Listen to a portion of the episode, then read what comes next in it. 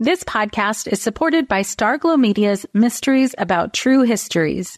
From the creators of the hit top ranking kids educational podcast in the world, Who Smarted, the Emmy nominated Nat Geo Disney Plus's Brain Games and Netflix's Brainchild comes Mysteries About True Histories, affectionately known as MATH, or math, in which kids ages six and up can hear humorous and educational stories that follow two best friends, Max and Molly, while they go on adventures through time, solving puzzles, hidden equations, talking about history, and making learning cool. Episodes transport listeners to moments in history like Pythagoras' ancient Greece, the era of the Aztecs, Sir Isaac Newton's England, and more. When I drive my son to school in the morning, we listen to these episodes that fit perfectly in our commute, with the episodes being about 15 minutes long. And this podcast is right up my son's alley because he loves to solve problems and happens to love math and the types of punny jokes that Max likes to tell.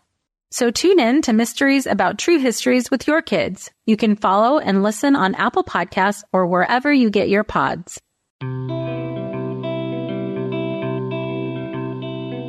Welcome to Mom and Mind, a podcast about maternal mental health discussing conception, pregnancy, birth, and postpartum real stories from moms and family members who have made it from struggling to wellness, and interviews with experts and advocates who work for moms and families to get the help they need. This podcast is meant to offer information and awareness and is not a replacement for treatment by a professional or professional training. Hi there, everybody. Welcome back to Mom and Mind. It's me, Dr. Kat, uh, back with you again. I am bringing you today an interview with Dr. Rebecca Moore, who is a consultant perinatal psychiatrist based in East London in the NHS as well as in private practice. And she's going to be telling us about birth trauma today. This is such an important topic. Uh, I, I can't even begin to really describe how many women are affected in both big trauma ways and smaller trauma ways uh, related to birth specifically. And she's going to give us some information and kind of tell us uh, different ways that birth trauma can show up. I think this is very valuable information for women to have and for partners to have and healthcare providers to have. Um, it's oftentimes that we don't even know that someone is experiencing a birth related trauma or trauma at all related to pregnancy or postpartum.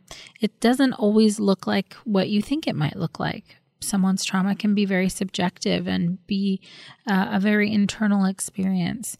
So I'm really excited. Um, Dr. Moore is as I said before, a UK London based psychiatrist, and she's worked in the perinatal field for 20 years. And she also happens to work in a very deprived area of London where about 50% of the population are Bangladeshi. So she's also going to give us some perspective on some of the cultural differences that she sees. She has a very special expertise in birth trauma, and she runs an annual conference in London each year, specifically focused on birth trauma. She is a 70 30 ambassador, which is a UK scheme to reduce child maltreatment by 70% in the year 2030. She's also a Winston Churchill Fellow for 2017 and was funded to travel to the US to meet colleagues here and produce a report. And she's also going to tell us a little bit about the book that she's writing on birth trauma that's due to be published in 2018. So, in this episode, she's going to tell us what birth trauma is and also talk a little bit about the husband and partner's perspective around birth trauma. This is such a, a rich discussion, and I'm really happy to bring this to you. It's so important, and I'd love to know what you guys think. But without further ado, let's meet Dr. Moore. Welcome, Rebecca. Thank you so much for being with us. Pleasure to be here. I would love to talk with you about the work that you do. I'm really fascinated just knowing a little bit about you so far and the work that you do. Please tell us more. Okay. I am a perinatal psychiatrist and I'm working in London. I work in the east of London in a very interesting borough. It's a very deprived area of London and it has a very high population of Bangladeshi women, so around 50% of the women that I work with are from a Bangladeshi origin. And I work in the NHS in a community perinatal mental health service. So that essentially means that I work with women through any stage of their pregnancy up to a year postnatally with any type of emotional distress through their pregnancy or the postnatal period. And I've been a perinatal psychiatrist for 10 years as a consultant, which is top position in a team in the NHS. And before that, I have done various other perinatal posts throughout my career. So, really, when I first started training as a psychiatrist, I had a very inspirational consultant that I was working with. He was mm. really involved in setting up perinatal services in London and throughout the whole of the United Kingdom. And I just absolutely loved the work and have been involved in this field for around 20 years now. Oh, fantastic. And is that how you got introduced to perinatal work specifically? Yeah, so I was a very junior doctor. It was one of my first roles in training in psychiatry. The consultant that I was working with was really passionate about women's health. And at that mm. time, there was awareness of maternal mental health, but not really any formalized pathways of care or treatment guidelines in the UK. And she was very instrumental in setting up those pathways of care and working to develop the quality of care that women were receiving. And I just absolutely mm. loved it, the work, because I thought it was so important, that work with women, to keep them mm. feeling well through pregnancy. And I could see quite clearly the impact that it had on women and their families if they weren't feeling well. So I just found it really, really amazing area to work in and develop my interest from there, really. So, if you can, for our listeners, kind of let us know a little bit about how a maternal mental health care is set up in the UK, because I think it's different than here yeah. in the US. Yeah. So, we're very lucky, really, in the NHS to. There's been a huge I would say over the last five to ten years in particular, there's been a lot of focus on perinatal health and a lot of investment in perinatal health because there's been an awareness that there's an inequality in service provision across the United Kingdom. So some areas would have specialist services, some areas had nothing at all. So mm. for some women living in particular areas of the United Kingdom, they just weren't receiving specialist care. So there was a real drive to map out what services existed where and which areas of the country didn't have adequate services.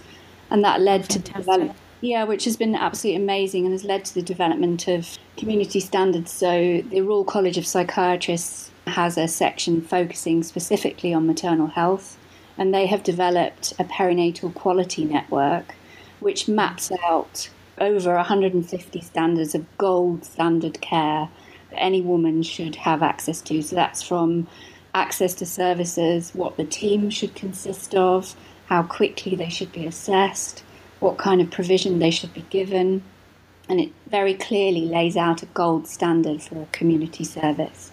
And we're very lucky, mm. and we're in my area, we're we're virtually meeting all of those standards, and it's really helped us to drive up quality of care for women and also to give equal care for women because historically it's been very much dependent on where you've lived, whether you can access those services or not.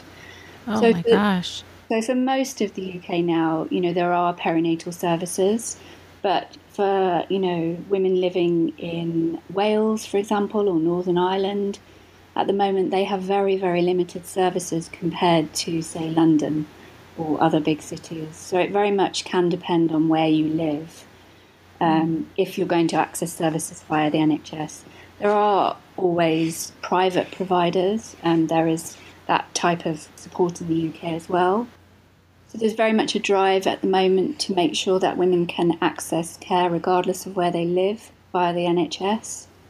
That's fantastic and makes me wonder if it's a model that we could draw from here you know, we have our own process here, so it might not everything totally fit, but it sounds like you guys have done a lot of work to really figure out how to.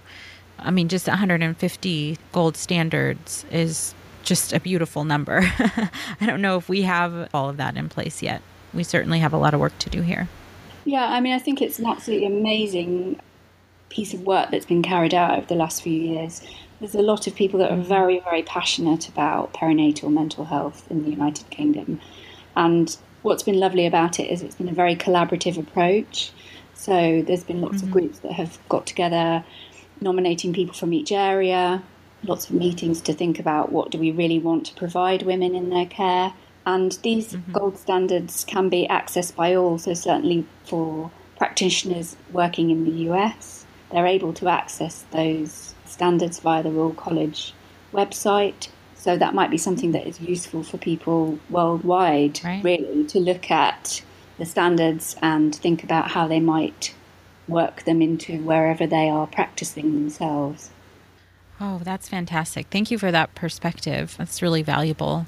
And I'd like to learn more about your work around birth trauma and the maternal mental health impacts that you've seen just in general, but then maybe in a short bit also understand the cultural differences that you're seeing in such a diverse area.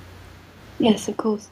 I think what became clear to me over the last few years, unfortunately, was how many women were talking to me about feeling traumatized at birth. And because I have the luxury of working with women for a relatively long period of time, and sometimes I've known these women since they were very early in their pregnancy, I've seen them on a very regular basis. So we've really formed a connection and we really have a good amount of time at each appointment to be able to talk about things that have been happening for them. And what mm-hmm. became clear to me was that when I was reviewing these women in my clinics, immediately after they've delivered, how many of these women were feeling subjectively traumatized by their birth experience. This podcast is supported by Understood Explains. As parents, we are often having to figure out things as we go, and that is very true for our children's education. And to help you out, I want to tell you about a podcast called Understood Explains. This season is hosted by teacher and special education expert Juliana Urtubey, and she discusses all the things you'd want to know about individual education plans, or IEPs, what they are, why they're needed, who benefits from them, and what to expect when you have meetings with teachers. I could have really used this podcast when my son had an IEP for speech when he was six. I was overwhelmed trying to understand the process and what everything meant. The episode on Understood Explains Does My Child Need an IEP was the kind of info that would have really helped me get the most out of the educational support of the IEP for my son. And if you need that kind of support, I really recommend this podcast. To listen to Understood Explains, search for Understood Explains in your podcast app. That's Understood Explains. When it comes to raising kids, there's so much to consider. Things like what do we feed them? When do we feed them? How do they sleep? What does it look like to raise kind kids? How does their nervous system work? How do I keep myself calm? What are my triggers? There's so much that comes into play, and we are distilling all of that information for you at Voices of Your Village podcast, where we bring experts in the field of early childhood and education and psychology and across the board so that you don't have to comb the internet for information you get to show up and hang out and have shame free, judgment free conversations and insights into what it looks like to raise kind, empathetic, emotionally intelligent humans. I'm Alyssa Blask Campbell. I have a master's degree in early childhood education. I'm a mom of two, and I am walking this journey right alongside you doing this work. Come hang out with me at Voices of Your Village, and we can dive into real conversations with actionable tips. Mm. And what I mean by that is that there was a perception from them that some part of their birth experience had been traumatic. Now, that doesn't necessarily mean that it was a difficult birth or a medically dangerous birth or that they were at risk of death, but there was something about that birth experience that felt traumatic, that felt difficult, that felt they lost control and led them to feel really distressed and the literature from the United Kingdom actually shows that around 20% of women find some part of their birth traumatic.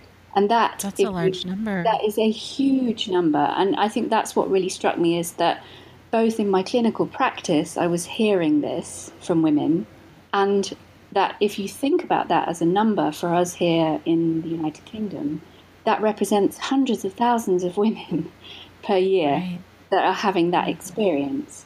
Now, not all of those women will necessarily go on to develop post traumatic stress disorder, but mm-hmm. they will still have a varying degree of symptoms that can still cause a huge impact on their day to day life. Right.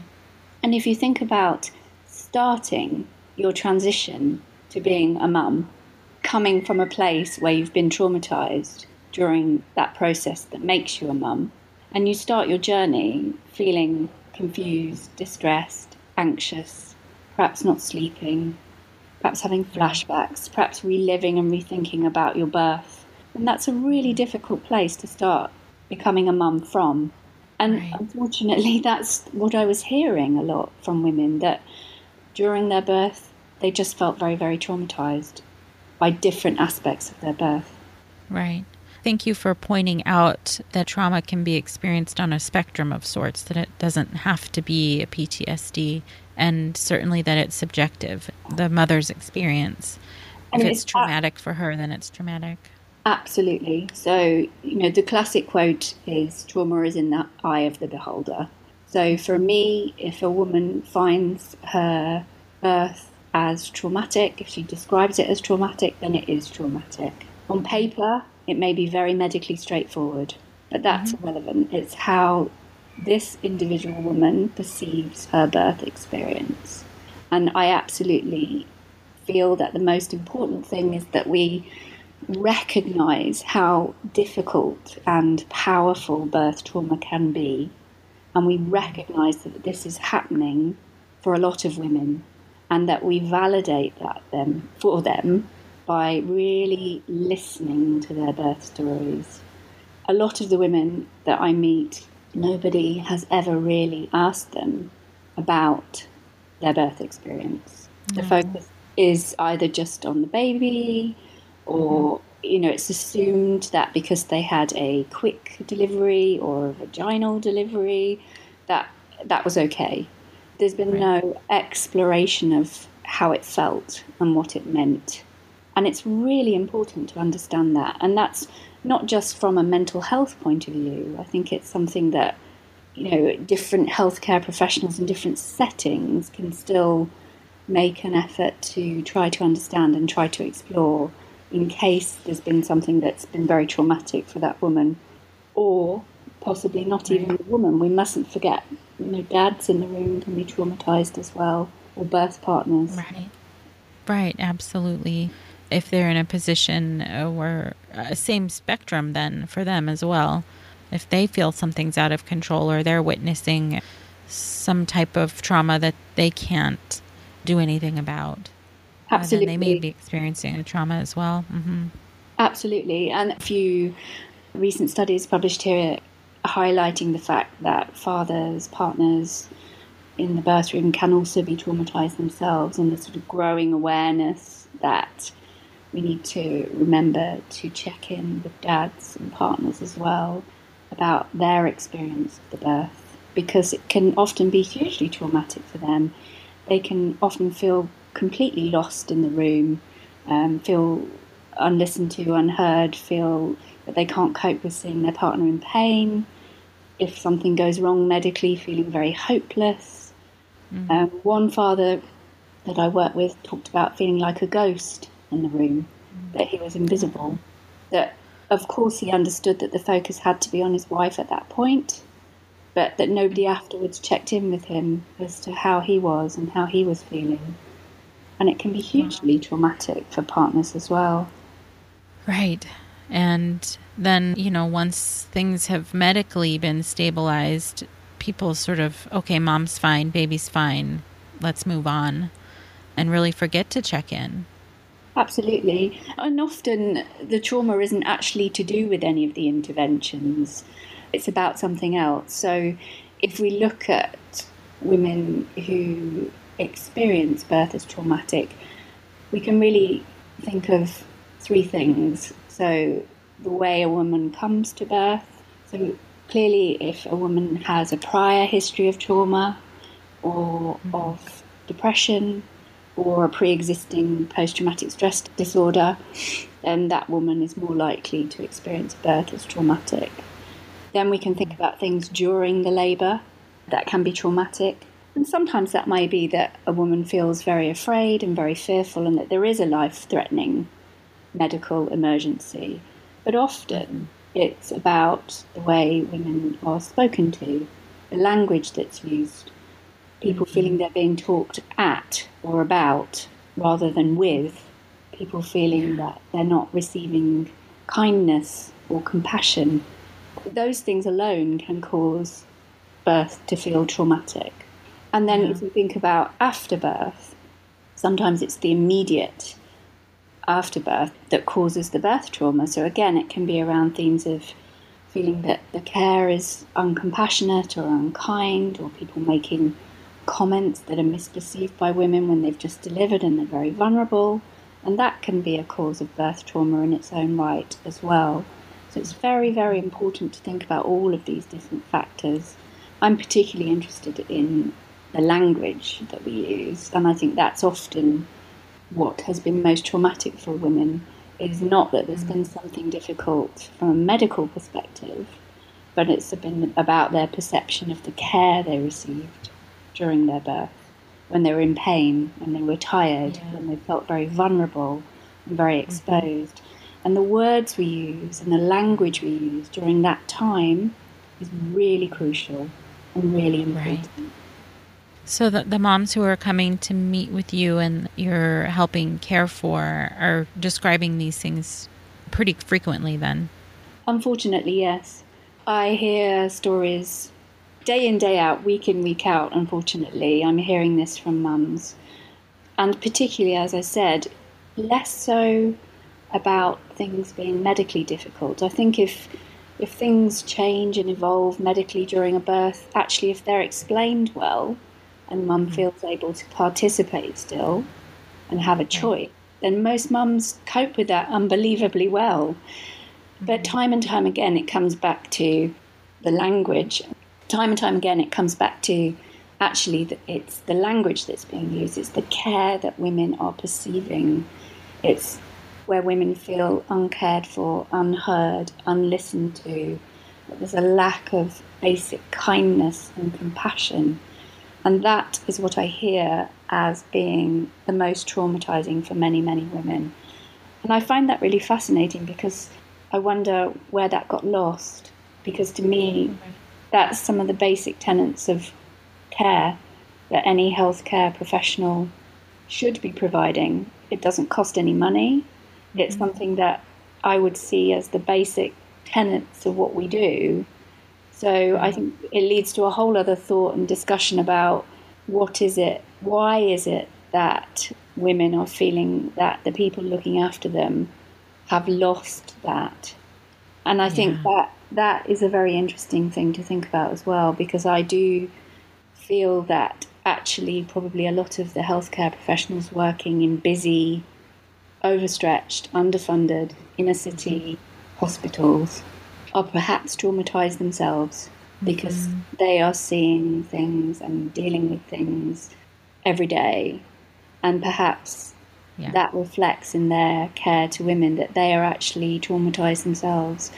And I think in the NHS, at times, we don't do very well at looking after our own clinical staff, and that we need to think about that a lot better than we do to, yeah. to help prevent this from happening. Right. Taking care of the care providers as well is also important. Yeah. That is a fascinating perspective and I believe a compassionate perspective as opposed to, you know, well, they're just busy and they don't care or they don't have the time. Is it potentially they're dealing with their own trauma as well? Yeah, and we're all busy. I mean, the NHS is a wonderful, wonderful place to work and it's full of the most amazing people. But it's also increasingly a very stressful place to work. Tries to do all things for all people with limited funds. It's mm. understaffed on the whole, and it relies on the goodwill of many of its healthcare professionals to keep going. And there's a huge amount of pride in the NHS, but there is no doubt that it has become a tougher place to work. over the last five to ten years. And I think, sure. you know, we have to understand that the staff caring for women, nobody starts off wanting to cause harm or wanting to be uncompassionate. But I think we don't protect and empower our own staff often well enough. And I think we need to give staff time to reflect and to process some of the things that they're seeing day in, day out. And that if we don't, sure. then we run the risk of that care they're able to give suffering because they are just emotionally worn out themselves. And it's hard to give care when you feel like that. That's absolutely true. Very, very true for all of us. That's absolutely. a good thing for all providers to think about. Yeah. You were stating a bit earlier that you have a high percentage of Bangladeshi women that come into your clinic. And I'm curious to know if you see any differences in coping with either trauma or perinatal mental health in general and any different needs for that population. So we do see some very distinct differences. So the women we work with from the Bangladeshi community make up 50% of our caseload. They're often women where they have very little English, so we're working with interpreters, which can bring its own challenges. And I think the main difference that we would all recognise is a cultural difference in the way that mental health is perceived, full stop. So uh-huh. there's very, there's actually no definitive word for mood in Bangladeshi. So the whole concept of sort of emotional health is thought of differently.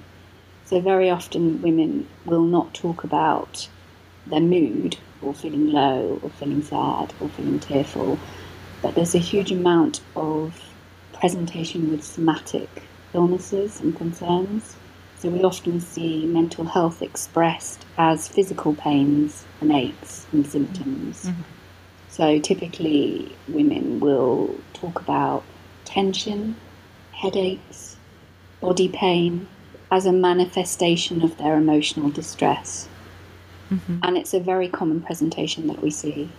And it's then about working with that woman to understand her meaning and perhaps trying to map it onto what we would understand to be happening and to try to find some common understanding in that.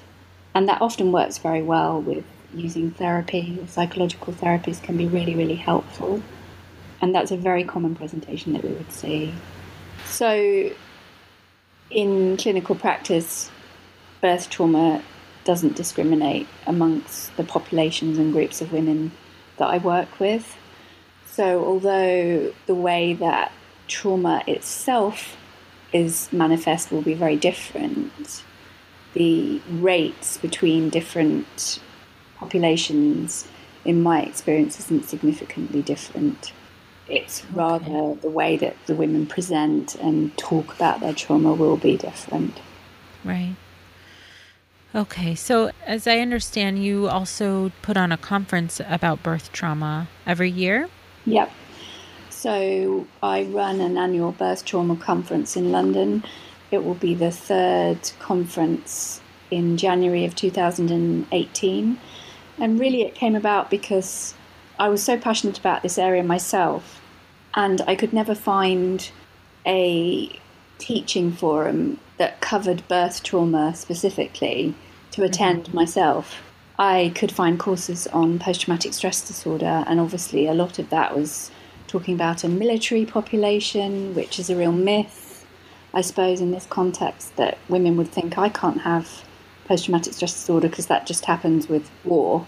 It oh, right. happen with birth. Right, right. So I decided to try and run a conference myself on a shoestring or no budget in the NHS at all. Really a labour of love. And I was just overwhelmed by the generosity of people that wanted to come and speak oh. or talk about their own lived experience of birth mm-hmm. trauma. And also a phenomenal response of people wanting to attend from all over the United Kingdom. And actually, we had a speaker come to the first one from Stanford um, talking about the work she was doing there, which was absolutely amazing. And I've really found within this community that women who've experienced their own birth trauma are an amazing group of women. They're incredibly passionate, and particularly here in the UK, there's some amazing forums where they're working to raise awareness of birth trauma because it's not well recognised, no. it's not well detected, and I think commonly a lot of the referrals I will get will be that everything is classed as postnatal depression, and mm not all illness postnatally is depression. Right. Of course, depression is really important. It's it's crucial to know about. It's crucial to screen for, but that's not the only thing that can happen for women postnatally. And I think birth trauma really gets missed. And so, the conference is just a small part of trying to raise awareness about that, along with the other work that I'm doing in writing blogs about birth trauma. There's a wonderful forum on Twitter about birth trauma. So, anything we can do to raise awareness and just get people to think about the fact that women can be traumatized by birth and how powerful that can be and how long trauma can sometimes take to resolve Right. And the impact it can have for women, for their relationship with their partner, with their family, mm-hmm. with their baby. It's really important that we understand this and try to think about that when we're working with women in the postnatal period. No one told us the truth about parenthood. Why? This is the podcast everyone needed before they had kids because now that those little ones are here, whew, there is a lot to unpack. I'm Rachel Shepardota, and I am your host for the podcast No One Told Us, where we tell the truth about parenting and let you in on all the stuff you really should have known about before having kids. I am the founder of Hey Sleepy Baby, but this podcast is so much more than sleep. We'll be diving into all the topics that you really care about and need to know while you do your best job raising those adorable tidy humans. Our goal is to just make you feel less alone and less overwhelmed. There are so many things that no one tells us before becoming a parent, and I think that we should really pull back the curtain on becoming a first time or second time mom or dad to share the good, the bad, and the ugly. We'll have a little education, a little fun, and a whole lot of heart that goes into each and every episode. So join me and our amazing guests each week to hear us talk about what no one told us. If you like this show, there's a decent chance you'll also enjoy the Shameless Mom Academy. Hi, I'm Sarah Dean, the founder and host of the Shameless Mom Academy. The Shameless Mom Academy is a podcast for moms that centers moms more than it centers your kids. I'm not going to teach you how to make baby food or how to make your three year old or 13 year old stop having tantrums. Instead, I'm going to bring you back to yourself. For the last 20 years, I've been helping moms through growth and transformation. Inside the Shameless Mom Academy, I help you identify who you are and who you are becoming. Look, motherhood is hard. It brought me to my knees many times and sometimes still does. Returning to who I am and who I am becoming allows me to decide how to show up in all those sticky motherhood moments, but also in all my other relationships and in all the ways I show up in my various communities. So come check out the Shameless Mom Academy wherever you listen to podcasts. I'm willing to bet you'll leave feeling a little inspired and maybe even completely fired up. And you'll probably laugh a few times because I promise we never take ourselves too seriously over here. With 700 episodes to choose from, you're likely going to find something that sparks and speaks to you inside the Shameless Mom Academy. So I imagine you're sort of consolidating a lot of your knowledge and experience into the book that you're writing. Can you tell us a little bit about that? Yeah, so I've been very lucky in that, again, a lot of the women that I've worked with have very generously offered me the opportunity to share their story in the book. Oh. That's so, great. Which is very brave of them. And yeah. they come from a huge cross section. Some of them are professionals, healthcare professionals themselves. Mm-hmm. So speak really beautifully about what they hope to experience and the difference in what they did experience in their care. So I have around 15 interviews with women, I suppose highlighting some of the common themes that can happen after birth trauma so a loss of control, feeling helpless, feeling angry, yeah. sad, relationship difficulties, sexual difficulties. So all each interview, I suppose, teases out one of the common themes of things that we would see, and then I have the book will discuss some of the research about birth trauma, what we know about birth trauma. There's some fascinating research being carried out here in the UK, particularly at City University um, with Professor Susan Ayers. She does a lot of work around birth trauma in particular. And then what I'd really like to provide women with is a beautiful section of resources in order to heal and to recover from their birth mm-hmm. trauma. And that's not just thinking about things from a, I suppose, classically psychiatric perspective. Mm-hmm. So, not just about medication, which I think is a lot of women's fears that that's all they will be offered. Mm-hmm. But really thinking about all the different kinds of treatments and therapies and supports that can help women to recover. And what have you seen for the women who are coming in and getting the support? How have you seen them be able to cope and heal? I think that I feel very hopeful that working with most women that they can recover and they mm-hmm. can heal. But I think often women want to get better very quickly, which is understandable because they have a new baby to care for. Right. And I think trauma unfortunately has no time frame and mm. sometimes it can take a long time to process and recover from trauma. So I yeah. think I I always try to have very open and honest discussions with women about the fact that this may take some time to heal that for the vast majority of women it will heal.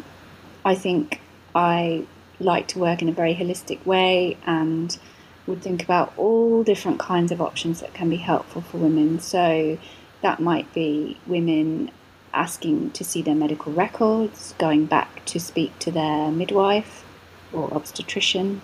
The evidence on that is mixed. Some women find it very, very helpful, some mm-hmm. women don't mm-hmm. but it should always be offered as a choice.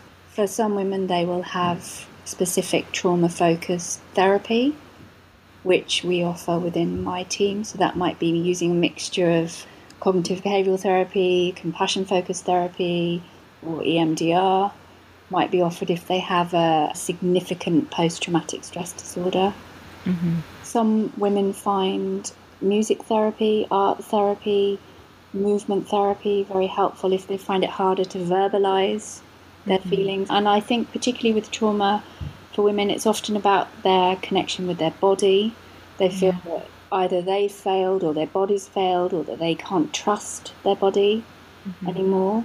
So sometimes it can be really helpful to do things that can help you reconnect with your body. And that might be yoga, exercise, meditation, mindfulness for some women, I think it's really helpful for them if they have a cesarean birth mm-hmm. and have a scar. They might have some work around the scar, massaging the scar mm-hmm. can be very, very powerful and can help them to sort of reassimilate their body from before and now.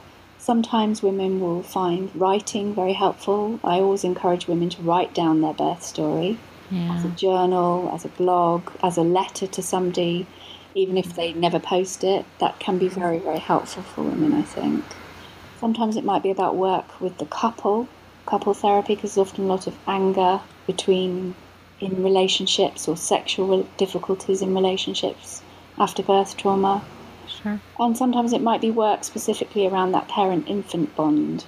So for some women, in the most dramatic of senses, I suppose their baby is their trauma. So they find it very, very difficult to be around and connect with their baby because it is such a potent trigger and reminder of their birth experience. So we would sometimes use specific parent infant psychotherapy, which would work with mum and baby in the room to mm-hmm. help them connect and foster that relationship. So there's a huge amount of ways in which women can begin their journey of feeling better from birth trauma. And we would always work with women in a collaborative way and support them in, in the way that felt right for them. Sure. Always involve their partners as well, fully, because that's really important for healing. I love that you highlighted so many of the different ways that people can heal. Certainly, moms who are and partners who are feeling traumatized have no idea how they're going to feel better. And just to hear that there's a list of ways that in and of itself can give hope. So I really appreciate you giving that list and sharing that with everyone. Yeah, I mean, I absolutely would always want women to feel there is hope. I understand in the moment, in the grips of a difficult birth experience, it can feel very difficult and frightening and overwhelming, and that things will never change, right. will never get better. But they will. And I think it's really important to let women share their birth story and take their time and really listen and really hear it. And sometimes that in itself can be all the treatment that a woman needs. Right. So I've sometimes sat with women and listened to them talk and cry for over an hour. And actually, when they've come back and seen me, they've said that in itself was the most powerful thing. And that was what has helped me the most. Is here is feeling heard, is somebody respecting and listening to my story. So, actually, that in itself is a very simple way to help women feel a little better. But I absolutely believe that women should have choice and should be aware of everything that is out there and that can be helpful for them. And I think personally, I have no issue with a woman choosing any of those choices. It has to be whatever feels right for her. And I will aim to work with a woman in the way that feels best and right for her. Oh, that's beautiful. I thank you so much for coming on and sharing your knowledge and your wisdom and your experience. And now I feel like maybe I have a reason to go to London. oh, please come. You're most welcome. to come and check out the birth trauma conference. It sounds like a great event and very useful. And I really also look forward to your book coming out and keep us posted on those dates so that we can go out and get more information and more support. I will do. And thank you so much for this opportunity. It's something that I'm so passionate about. And if I could just say to women, whether you're in London or in America, but if this has been an experience that you have had, please talk to someone about it, seek help. There are lots of options and lots of choices. And please tell somebody about how it's been for you and how you're feeling. Thank you so much, Rebecca. Thank you. Wow, there's so much to know around perinatal mental health and, and birth trauma specifically is such an important piece that we're learning more about and hopefully that is helpful for you guys to be hearing about. You know, sometimes when people listen to these episodes, they realize, oh my gosh, that's me. I had a birth trauma and I didn't even realize it. And it can be so empowering to know that what you're feeling is a thing. It's not just in your head, it's not just in your mind. Um, we often don't register certain things as being traumatic or traumatizing until it's reflected back to us. And uh, we can get some context for why we feel the way we feel. So I'd love for you guys to send me any questions you have about this episode and about birth trauma. And also, please reach out to Dr. Rebecca Moore. Uh, she's on Twitter at dr underscore bjm. And I'll have that in the show notes for you. I'm sure she would love to be connected, answer any questions that you have about birth trauma. If you guys haven't yet checked out our new Facebook group, Mom and Mind Connection, please come join us over there. It's a space for us to talk about these topics, discuss things that come up in the podcast, and a place for you guys to connect with each other and uh, pool resources and make sure that we are doing everything we can to bridge the connections and get resources and information and awareness to the people who need it most. Until next time, guys. Thank you for joining us today. If you or someone you know is having a hard time, help is available. Please look for resources for help at momandmind.com. Also, please subscribe and share this podcast. Together, we can support moms and families so that no one has to deal with this alone. Thank you for being a part of the Mom and Mind community.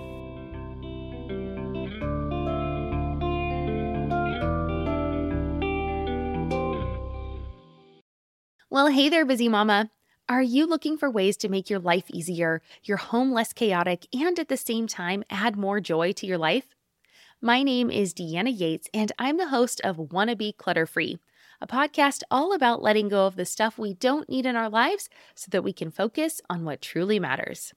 Don't worry, I'm not going to tell you to throw it all away or make you feel guilty about keeping something you love, no matter how many other people don't quite understand it. But I will give you practical and, more importantly, actionable advice so that you can make progress right away. And you won't just hear it from me, there are amazing guests too. It's like having your bestie in your pocket telling you it's okay to let go of the things that are not serving you and your family in a totally non judgmental way. So join me over on the podcast where we can work on progress over perfection for those of us that want to be clutter free.